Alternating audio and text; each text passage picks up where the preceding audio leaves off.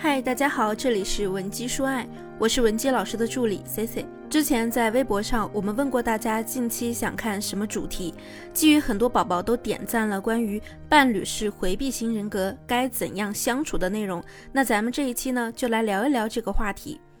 回避型人格其实是一个让人非常头疼的问题，那对于女生来说。当你得知你的另一半具有回避型人格时，第一个应该考虑的问题不是该如何和这样的人和平共处，而是咱们要先擦亮眼睛，去识别你身边的这个男人，他是真正的回避型人格，还是以回避型人格作为扎你的借口？尤其是深谙 PUA 招数的一些男性，他们会在从你身上得到了他们需要的东西，比如性。情绪价值、金钱等之后，采取回避型人格来伪装成受害者来冷落你。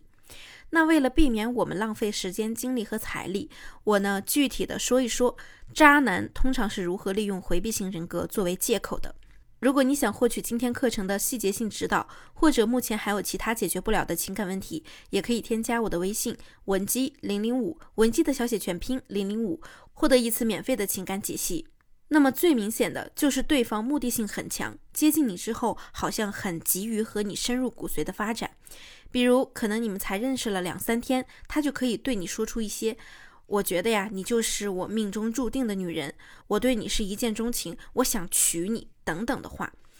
而如果对方真的是回避型人格，你会在和这样的人初次接触的时候，明显感觉不到他对你有所图谋，因为具有回避型人格的人内心通常是非常的自卑和敏感的，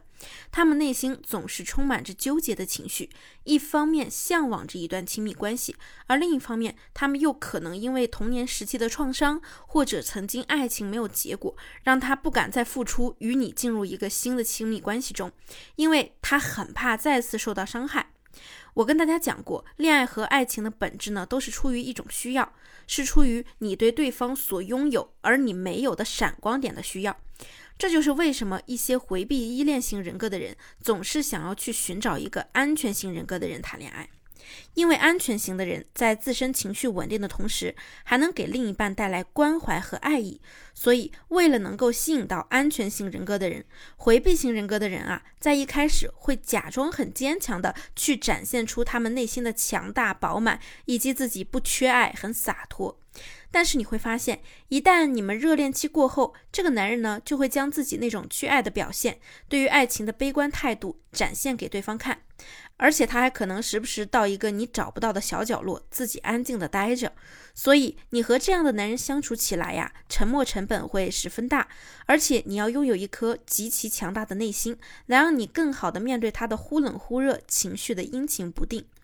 听到这儿呢，有的姑娘就着急了，老师，这也太心累了。那有没有办法和这种人格的人和平共处啊？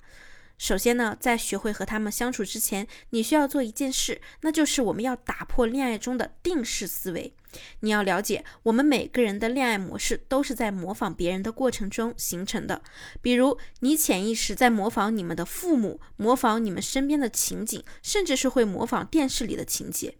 其实，爱情也好，恋爱也罢，我们并没有一个自己本身应该有的模样，因为我们每个人的思维注定是不同的。任意的两个人结合起来所创造的恋爱模式也都是独特的，只属于你们自己的。所以我们要做的就是去打破恋爱中的固定思维。谁说恋爱呢就一定要逛街、吃饭、看电影啊？为什么不可以是赛车、潜水、去跳伞呢？因此啊，如果你真的想和回避型的恋人相处，你也要学会去接受他们可能没有办法接受的亲密模式。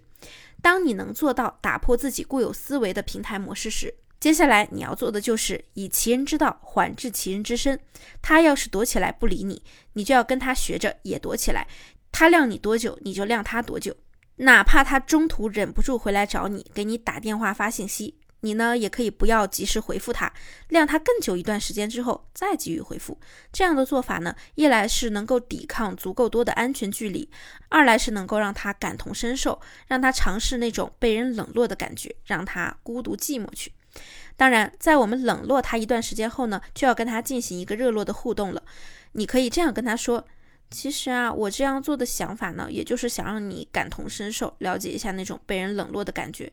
你想我的时候呢，完全可以大声的告诉我你想我了，而不是将你的想法压抑在自己的心底。因为如果你告诉我你想我的话，我也会很开心的。之后呢，你也可以去跟他科普一些回避型人格的知识，重点就是要多去强调他的行为给你带来的感受，一定要牢牢记住“感受”这个词。因为回避型依恋人格的人呢，很容易会沉浸在自己的小世界里，从而啊也就忽略了别人的感受。所以你要做的，也就是多强调你的感受，让他对你产生共情。举个例子，你可以这样说：你说你喜欢我的时候啊，我会特别开心；但是如果你不理我的时候呢，我又会很难过。我给你发消息，你隔着几个小时都不回复我，我可是也会生气的。与此同时呢，你也要去强调他的唯一性，让他感觉到你在这里是非常安全的。最后，无论你自己是回避型人格，还是对方是，我们都要学会或者去教会对方，不要轻易的给自己下定义。因为在一段关系中呢，无论你是回避型人格还是焦虑型人格，这些都是可以被改变的。因为我们人本身就是一种动态的生命体，所以不要给自己下一个死定义。告诉自己，我这辈子啊就是一个回避型依恋的人了，我永远都改变不了。因为一旦当你的潜意识默认这种想法后，你的行动就会推动你按照回避型人格去行动。俗话说得好，想你所想，做你所做。你可以用你积极性的暗示方法，装出你是一个很安全型人格的人，说不定呢，咱们演着演着，你就会发现你真的变成了一个安全型人格的人，懂了吗？那今天的内容啊，希望你反复咀嚼，也希望你把想法留在评论区。如果你目前有解决不了的情感问题，也可以来咨询我们的微信文姬零零五，文姬的小写全拼零零五，发送具体问题即可获得一到两小时的情感一对一服务。好了，下期节目再见，文姬说爱，迷茫情场，你的得力军师。